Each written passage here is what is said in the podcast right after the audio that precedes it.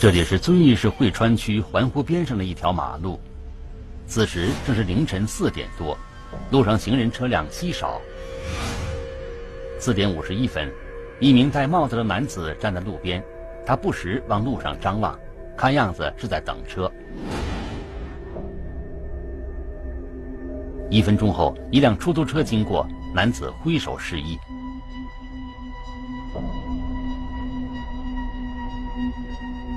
然而，出租车停下后，男子并没有直接上车，他先打开了后座车门，然后迅速转身跑到路边大树下。监控中看不清男子究竟在做什么，他弯腰费了好一会儿功夫，之后竟然抱着一个人出现了。被抱着的这个人瘦高个，着浅色上衣、深色裤子，看起来似乎已经完全没有了意识。四肢瘫软无力，男子有点吃力的把他抱进后车座，之后等车的男子也跟着坐了进去，出租车朝前开走。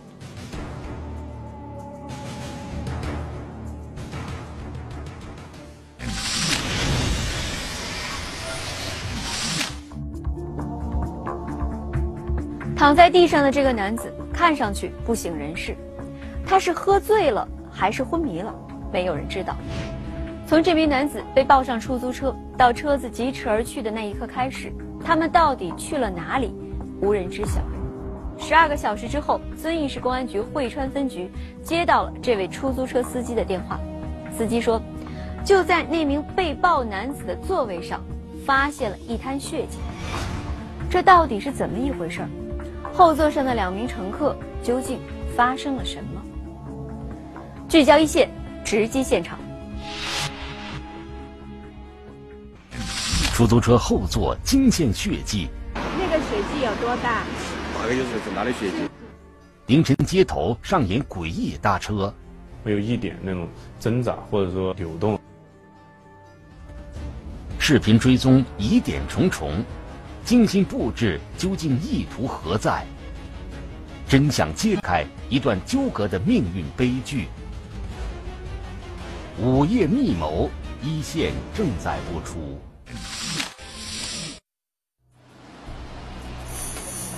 接到报警后，警方随即找到了当晚的这名出租车司机。那个血迹有多大？大概就是没了嘛，是很大的血迹。张峰说，当晚送完两名乘客后，他开始打扫车子，准备交班。没想到，在后车座的坐垫上发现了一枚硬币大小的血迹。有血迹的地方，正好是当晚被抱上车的男子坐过的地方。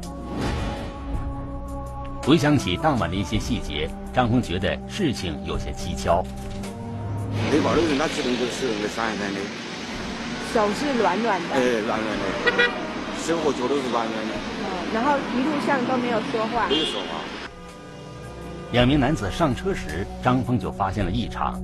对此，戴帽男子解释说是喝醉酒了。不过下车时，男子意外的多给了张峰一百元。如今细细回想起来，张峰觉得男子恐怕是话里有话。那跟着我们起来，就我就给你忙了一桌，其他生意了。根据张峰反映的情况，警方对当晚两人上车的地方展开排查走访，很快找到了戴帽男子在路边打车的监控。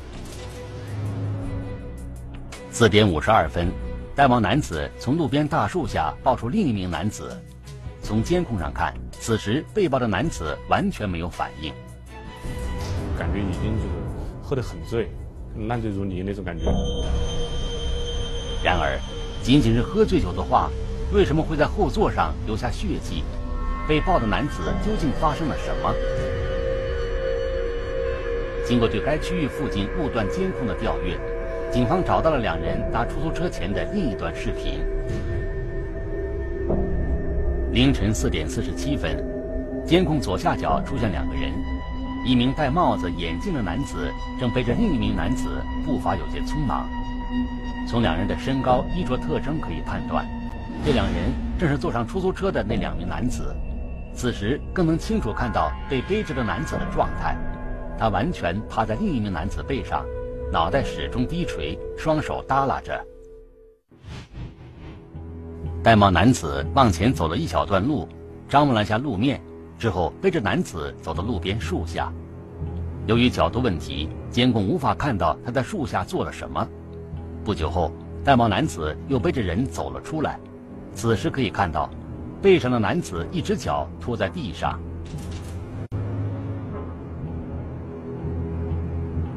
在路边张望了一会儿后，戴帽男子再次走到树下。或许是因为背上的男子太重，他直接把男子放到地上。视频里可以清楚看到，被放到地上的瞬间，背上的男子原本耷拉的双手快速滑落，整个身体直挺挺倒下，脑袋直接伸出了马路沿。戴帽男子赶紧跑过去，双手在另一名男子脸部忙活着。不时还抬头看下周围，神态动作看起来有些紧张。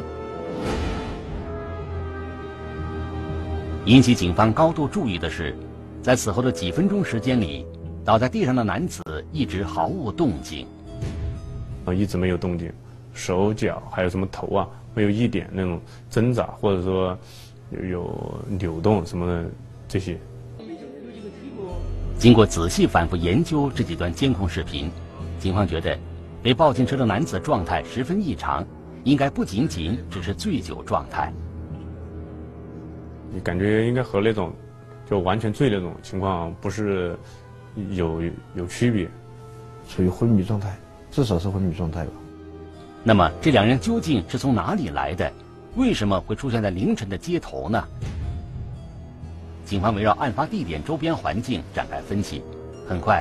在附近的一家宾馆有了重要发现。附近有一个金利宾馆，然后发现这两个男子呢是从这个金利宾馆出来的。这是宾馆二楼走廊的监控视频。凌晨四点三十四分左右，戴帽男子从走廊拐角处走出。被背着的男子的状态与在马路上时一模一样，脑袋深埋在戴帽男子的肩上，双手耷拉，毫无反应。经过宾馆服务员的辨认，被背着的男子正是之前入住宾馆八二幺幺房间的黄文。黄文四十三岁，贵阳大方县人，在贵阳开了一家钢材加工厂。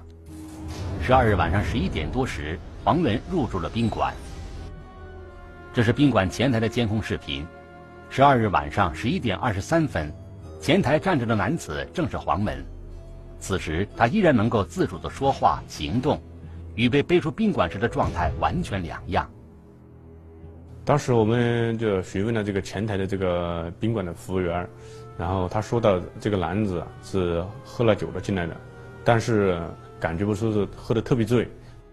进去的时候是左偏右偏的，是不是？穿过去穿过来的，然后在走走廊上走路也不是很稳。然而，仅仅只是过了四五个小时。黄文就完全毫无反应的被人背走了。我们感觉这个现象很奇怪，一般人喝醉酒之后，在四五个小时后应该是清醒的，不可能是更加的那种更醉那种感觉。在入住宾馆后的几个小时时间里，黄文究竟遭遇了什么，让他发生了这么大的变化？当晚背走他的男子又是谁？为什么会半夜背走黄文？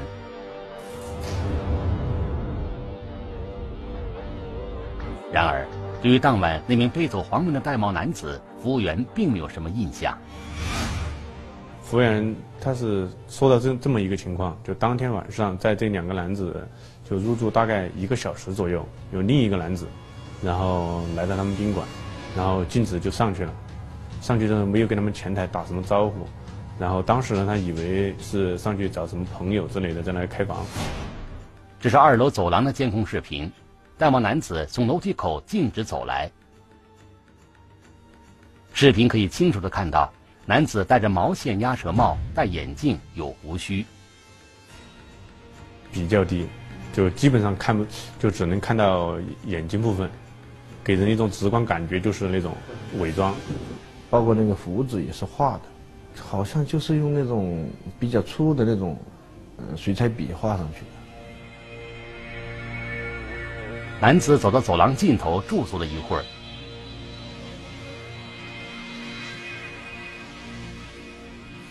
在左右环视了一圈，似乎是在确定位置。之后，他又掉头往回走。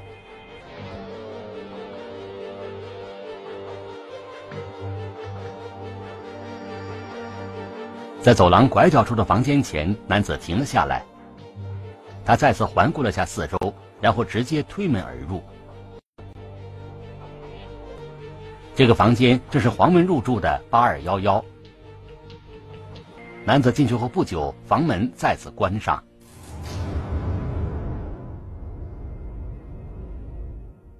感觉的话，和那个房间住宿里面的人应该是认识，或者是就有联，就是知道他们在这个地方。难道黄文和戴帽男子早已约好，刻意留着门吗？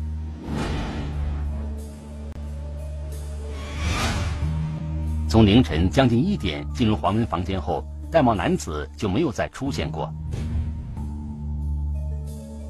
凌晨四点三十五分左右，八二幺幺房门打开。戴帽男子背着黄文走了出来。此时黄文已经跟入住宾馆时的状态完全两样，整个人瘫软在戴帽男子身上，毫无反应。戴帽男子脚步匆忙，径直往宾馆外走。大半夜的，哎，背这么一个人，背走了，转移走了，这是一个可疑的情况。还有呢，这个背人的这个嫌疑人吧，就是说这个第三人。他那个伪装，啊，有伪装。如果是正常的情况，就是说喝酒醉啦，或者是什么意外的受伤啊什么的，他也不必伪装。警方随即对黄文入住的八二幺幺房间展开勘查。房间里面有非常明显的清理的痕迹，地湿的感觉就像拖过那种感觉。房间已在戴帽男子离开前就清理过。经过仔细勘查，警方在房间的几个角落处提取到了细微的血迹。我们经过仔细的勘查，还是在床沿、还有开关上都发现了有血迹。床头上面这些地方发现也也有一些小的血迹。嗯。然后在那个浴室的玻璃上也有一些血迹。那我们当时的分析，这个事情是案件的可能性比较大。眼下。最要紧的是找到这两个人，查明事实真相。然而，根据出租车司机提供的线索，警方对两人下车的地方展开调查后，没能找到两人的踪迹。这一带非常复杂，这个出租房很多，有有很多小巷子，进去以后也不知道他去了什么地方。因为当时是凌晨的时候，这个找目击证人是很困难的。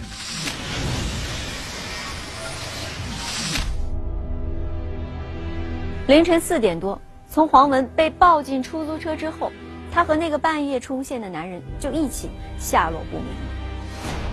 时间已经过去近二十个小时了，在黄文的身上到底发生了什么？那个明显经过了伪装的男子又是谁？令警方感到更加奇怪的是，黄文的家人也没有报案。而接下来的调查，警方发现，在当晚和黄文一起开房的。还有一个女人，身在现场，他为何保持沉默？他没有报警，也没有出这个酒店。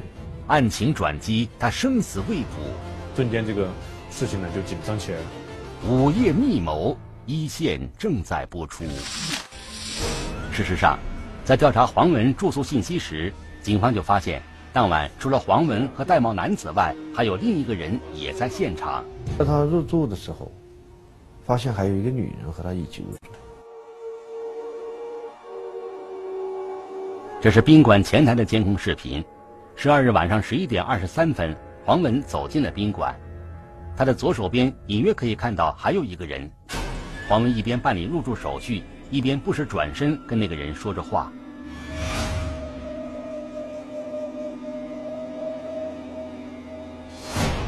这是宾馆二楼走廊的监控视频。右下角的房间正是黄文入住的八二幺幺。此时，黄文出现在门口，他直接开门进了房间。几秒钟后，一名女子跟着走了过来。女子短发，穿着红色羽绒服。她在门口站了一会儿，和房内的黄文说着什么，然后也进了房间，关上门。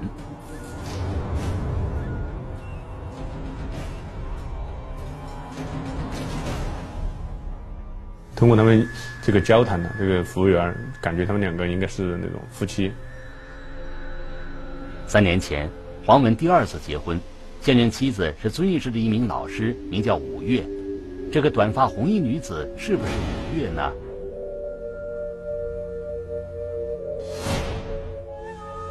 凌晨一点四十九分，在带望男子进入房间半个多小时后，房门再次被打开。走出房门的正是那名红衣短发女子，女子出门时有一个抬头的动作，正好被监控拍到她的正脸，正是黄文的现任妻子五月。五月两手空空走出房间，直接下楼出了宾馆。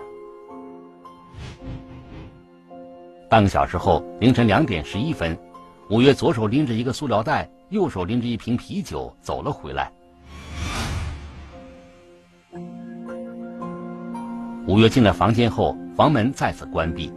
直到两个小时后，戴帽男子背着黄文出了房间，而此时五月并没有出现。早上七点零六分左右，楼梯口的监控视频拍到五月走下楼，站在楼梯上跟服务员说了几句话，随后服务员跟着上了楼。他到了一个前台，然后要了一个塑一个塑料袋子。早上七点零八分，五月跟在服务员身后出现在走廊里，服务员正在帮他找塑料袋。五月神态自若，不急不躁，没有任何异常举动，完全看不出来就在四五个小时前，丈夫黄文不省人事的被人带走。最后，五月拿了两个大塑料袋进了八二幺幺房间。几分钟后，五月拎着两个大黑塑料袋走下楼梯。视频可以清楚看到，黑塑料袋鼓鼓囊囊，塞了床单之类的白色物品，估计塑料袋挺重。五月走的有些吃力。就当天这个值班的宾馆的服务员，他讲到这个女子，她说她朋友在这个房间里边喝醉酒，把这个床单、被套什么之类的就弄脏了，然后还有那个烟头把那个床单烫坏了，他就他愿意赔。就把那些东东西带走，用两个大的那个黑的方便袋啊，把这个床单和被套全都装在里面提走了。一般的话，就是把这个宾馆里面东西弄脏也很正常，但是就赔钱是也也正常，但是就是把弄脏之后这些东西带走就很不正常。在等待办理退房手续的过程中。五月双手支撑着前台，似乎有些疲惫又不耐烦。服务员来了之后，五月直接从兜里掏出一叠钱扔在前台。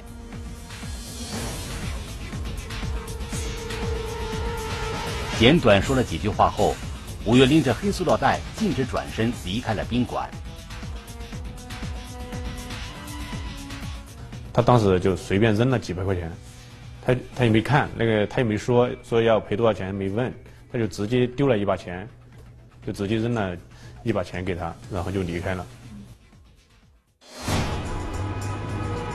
警方分析，对当晚八二幺幺房间内发生的情况，五月应该是知情的。然而，让警方大为疑惑的是，五月至今也没有到警局报案。黄文去了哪里？是生是死？五月表现的似乎漠不关心。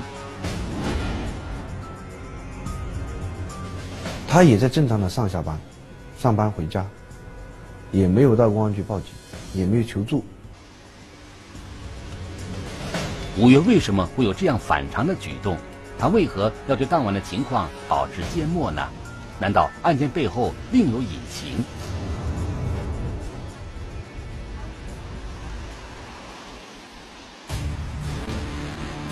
为避免打草惊蛇，警方只能寻找其他线索。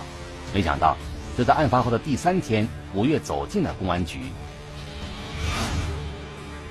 哭哭啼啼，啊，就是，呃，就是自己的丈夫死过死了嘛，被人害死了嘛，哎，她哭哭啼啼的。吴越说，害死她丈夫黄文的是一个叫刘元军的人。刘元军曾是黄文工厂的工人，因为薪资问题一直与黄文有矛盾。当晚正是刘元军闯入八二幺幺，殴打并背走了黄文。嗯，进来之后，想我记不清楚当时开灯没开灯了，我记不清楚了。因为，他看到就就对你就打了黄文祥一棒，当时我都吓到起了，吓到没得。我就躲在厕所里面去，我喊他别打了。打了之后呢，他他们两个就在那求那个就刘某嘛，就求他就是放过他。呃，经过他们就不停的道歉，不停的说，然后刘某就就软下来了。于是黄文便让五月出去买点夜宵回来，没想到回来后，他发现黄文已经躺在床上昏迷了。发现黄文山头上流了些血，床躺起了嘛。然后流了血，嗯，躺在床上嘛，打晕过去了，但是有呼吸啊，有有喘气的声音嘛，有呼吸的声音，嗯，有动弹能动弹，然后就是有生生命体征。吴越说，他本想要靠近去看看黄文，但刘元军态度十分恶劣。人年纪年纪喊我滚到一边去了嘛，把我推到被推到墙墙角角了嘛，就让他蹲在那个房间的门口那个墙角那个地方。让他，不许动，不许过去。几个小时后，刘元军起身说要带走黄文。他说这个事情我和你老公洪文祥我们私下处理，然后就把洪文祥一起带走了。当时打完我一耳光嘛，打了耳光，然后，然后，不是我去报案，如果报案的话，他也要杀我全家之类的话。还让他把房间里面的，因为不是有血嘛，有血，但是让他把房间里面的床单洗干净嘛。吴越说：“刘元军十几年前杀过人，坐过牢。他担心，如果不顺从的话，刘元军会有更疯狂的举动。”然而几天过去了，黄文一直没有消息。五月预感到情况不妙，才到公安局报警。而当晚，刘元军为何能够直接推门而入？五月提到了一个细节：他打，然后把我气疯了，我就说我走了嘛。然后我就开门走，然后他就把我抓回去了，然后门就开起来，对吧？没想到，这会让刘元军趁机而入。根据五月提供的线索，警方随即对刘元军展开调查。刘元军，贵阳人，十六年前因故意杀人被判死刑后改死缓，七年前出狱。资料显示，刘元军与当晚背走黄文的戴帽男子十分相似。不仅如此。在黄文失踪后，刘元军也去向不明。他也人间蒸发，在遵义的所有的关系，是不是？包括老家，他老家是县里面，我们也去了，但是没发现他的踪迹。当时我们瞬间这个事情呢就紧张起来了，这个神经就紧张起来了。一个有故意杀人前科的人和另一个人一起失踪了，我们的直觉，黄文祥。肯定已经遇害了，只是这个尸体啊去向不明。五月提到的刘元军是找到黄文的关键，可如今两个人都毫无线索，音讯全无。如果真的像五月所说的那样，刘元军是因为薪资问题要报复黄文的话，那这样的动机足以让他对黄文下此狠手吗？案发当晚，刘元军是如何潜入到黄文房间的？他对黄文又做了些什么呢？这一切只有找到刘元军之后，才能够水落石出。就在这时，一个电话打进了公安局，而这个电话出乎了所有人的意料。遮遮掩掩，闪烁其词，感觉他们两个说的经过精心编排，悲剧收场，是逃不开的命运，还是罪恶的妥协？特狠！午夜密谋，一线正在播出。就在警方多方查找刘元军踪迹时，贵阳市公安局花溪分局打来了一个电话，说有一个叫刘元举的人到他们那里投案自首，呃，说是在我们惠城区杀人了。警方随即派人前往贵阳提审投案自首的刘元军。我说这种杂种才是最坏的，你看嘛，这种杂种人啊，一发你那夜，他又这样感觉苍白无力，没办法。我这种杂种人嘛，只有就只有把他杀了。刘元军说：“因为欠薪的事情，他多次找过黄文，黄文不仅不愿意付清工资，还屡屡出言侮辱他，后来干脆找人打了他一顿。后边一次我就是啷个，听说我听说他在他里面说我在去厂里面的拿工资，公司去拿工资。但是在我打他电话，他说那个说我去的时候呢，在就在公司的下边还被三个人打了。对此，刘元军始终耿耿于怀，一直在找机会要报复黄文。案发当天，他从中午就开始跟踪黄文，终于在晚上找到了机会。杀害黄文后，刘元军将尸体背到自己的出租房进行了处理。刘元军的供述看起来滴水不漏。但多年的办案经验告诉民警们，案情应该没有那么简单。经调查，黄文欠刘元军的工资只有两千元，这笔欠款在二零一二年年底已如数结清。而离开工厂后，刘元军长期在外地，与黄文几乎没有再接触过。对于这样没有交集的人，刘元军为什么会在一年之后从外地回遵义实施杀人呢？刘元军真实的作案动机究竟是什么？经过对刘元军的供词的反复研判，警方有了一个重要的发现：在前面宾馆的时候发生的这些情况和这个夏某说的呢是完全一样，就每一个动作、每一个细节、每一句话，然后都是一模一样，就高度重合。直觉告诉办案民警，背后的原因可能不简单。感觉他们两个说的呢，就是经过这个事前。精心编排，然后想好的这个说辞，我们始终对夏丽有些举动是持怀疑态度的。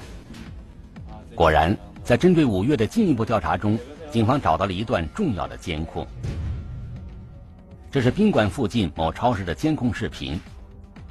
案发当晚凌晨一点二十八分，穿红色羽绒服走过来的短发女子正是五月。她快速走进超市家居区，一分钟后，她再次出现。她从手里的纸盒中拿出了一个电吹风，经过服务员的调换后，他选了一个紫色的小款型，之后跟在服务员身后付了款，离开超市。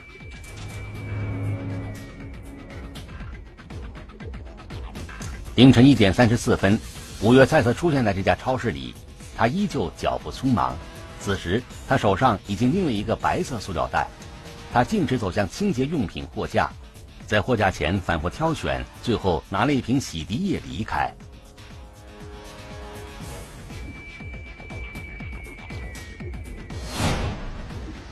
当晚，五月明明是出去买夜宵，为什么还去了超市买了电吹风和洗涤液呢？不仅如此，五月对自己的这一行为也三缄其口。他说买了一瓶酒。然后还买了一些烧烤，就是夜宵嘛。他说的就只有这些东西，他都没提，啊，他只是，我就觉得他在刻意的隐瞒什么东西。五月想要隐瞒的会是什么呢？经过暗中调查，警方了解到，五月与黄文的关系并不和谐。他们学校有一种说法，就是如果哪一天这个夏老师戴墨镜，就是被她丈夫打了。不仅如此，五月与刘元军的关系也不简单。这个刘某呢，是她一个闺蜜的这个老公。当时，嗯，她和这个，她这个刘某进入他这个他们家呀，就这个黄某开办的加工厂，也是他介绍的。他经常啊，把家庭里这个情况给这个刘元举倾诉，啊，就说诉说这个家庭的不幸啊。哎，刘元举就是夏丽的一个，应该说一个倾诉的对象吧。所以说，刘元举也很同情他。同时，刘元举应该是也喜欢上了小，他们是这种关系。五月有重大嫌疑，警方随即对其进行突审。很快，五月承认了与刘元军合谋杀害黄文的事实。对他那个人已经非常失望了，非常绝望。我只要求离开他。五月说，黄文对他的家暴越来越肆无忌惮，多次到大街上对他进行殴打。二零一三年六月，吴越的右小手指被打变了形。这个地方现在已经变形了，好不了了，很丢脸，真的很丢脸，而且很无助，真的。为此，吴越多次跟黄文提出离婚，但每次只会照着黄文的一顿毒打。我说我只要求离开你，我不和你争任何东西都可以，我净身出户都无所谓，真的做不到，多次招来毒打。无路可走的五月，只能通过跟刘元军的倾诉来排解心中的抑郁，而这样的倾诉很快成为了黄文殴打他的另一个开始。二零一三年六月，五月手指被打变形后，他拨通了刘元军的电话，没想到被忽然回家的黄文发现了，黄文抢走了电话，对刘元军破口大骂，出言威胁。他是花一种价值的钱，他妈老子把你全家下嘛。妻儿老小全部他妈全部灭了。为避免黄文的误会，早在一年前，刘元军主动辞去了工厂的工作后就离开了遵义。没想到黄文不但不领情，竟然还要杀他和全家。他自己说的：“我是一个杀人，是一个杀人犯，就坐过牢的，因为杀人坐过牢。啊，我不惹你就行了，但别人绝对不能惹我。”二零一三年九月，刘元军从外地回到遵义，他了解到黄文与五月的关系越发紧张。我我觉得，如果再那么忍下去，早是有一天，我的全家人是死他手里面，不是我是不是他死我手里面。怕我是能够就是那个体会到他身上那种，他受的委屈和他承担那种压力，我非常同情他那个。回想起这些年的点点滴滴，五月和刘元军逐渐达成了一个共识。我想摆脱你也摆脱不掉，想离婚也离不掉，那干脆我就让你消失。十二月十二日当天，黄文与朋友在外喝醉酒，强拉五月到宾馆住宿。进了宾馆后，又殴打了五月，特别狠，特别狠。想到几年来的委屈，自己的付出，让他对我所有的种种，想的特别特别狠。如果不是，如果不是他那天晚上那个对我的话，应该是不会发生那个事。打完五月后，黄文倒床就睡着了。看着沉睡的黄文，五月给刘元军发了短信，告诉他入住的地点和房间号，并偷偷开了房门。接到短信后，刘元军画了胡子，戴上帽子、眼镜，找到房间，一进门就用铁棍打死了黄文。之后，五月和刘元军商量，由刘元军背走黄文，五月负责清理现场。都是一起商量好的，就是说你去报你老公失踪了，我去投案自首。他们当时安排这个夏丽出去买东西，他也是为了制造夏丽不在这个房间里面的一个。一个假象，就给一种说辞。如今真相大白，却不免让人唏嘘。吴越说，三年前当他决定与黄文结婚时，充满了期望，没想到命运和他开了这么大的一个玩笑，最终导致了这场悲剧的结局。由最开始，最开始是很希望有一个幸福的家，能够通过自己的努力，通过两个人的努力。能够有一个好的未来，但是后来经过很多很多事情之后，感觉特别心酸，特别绝望。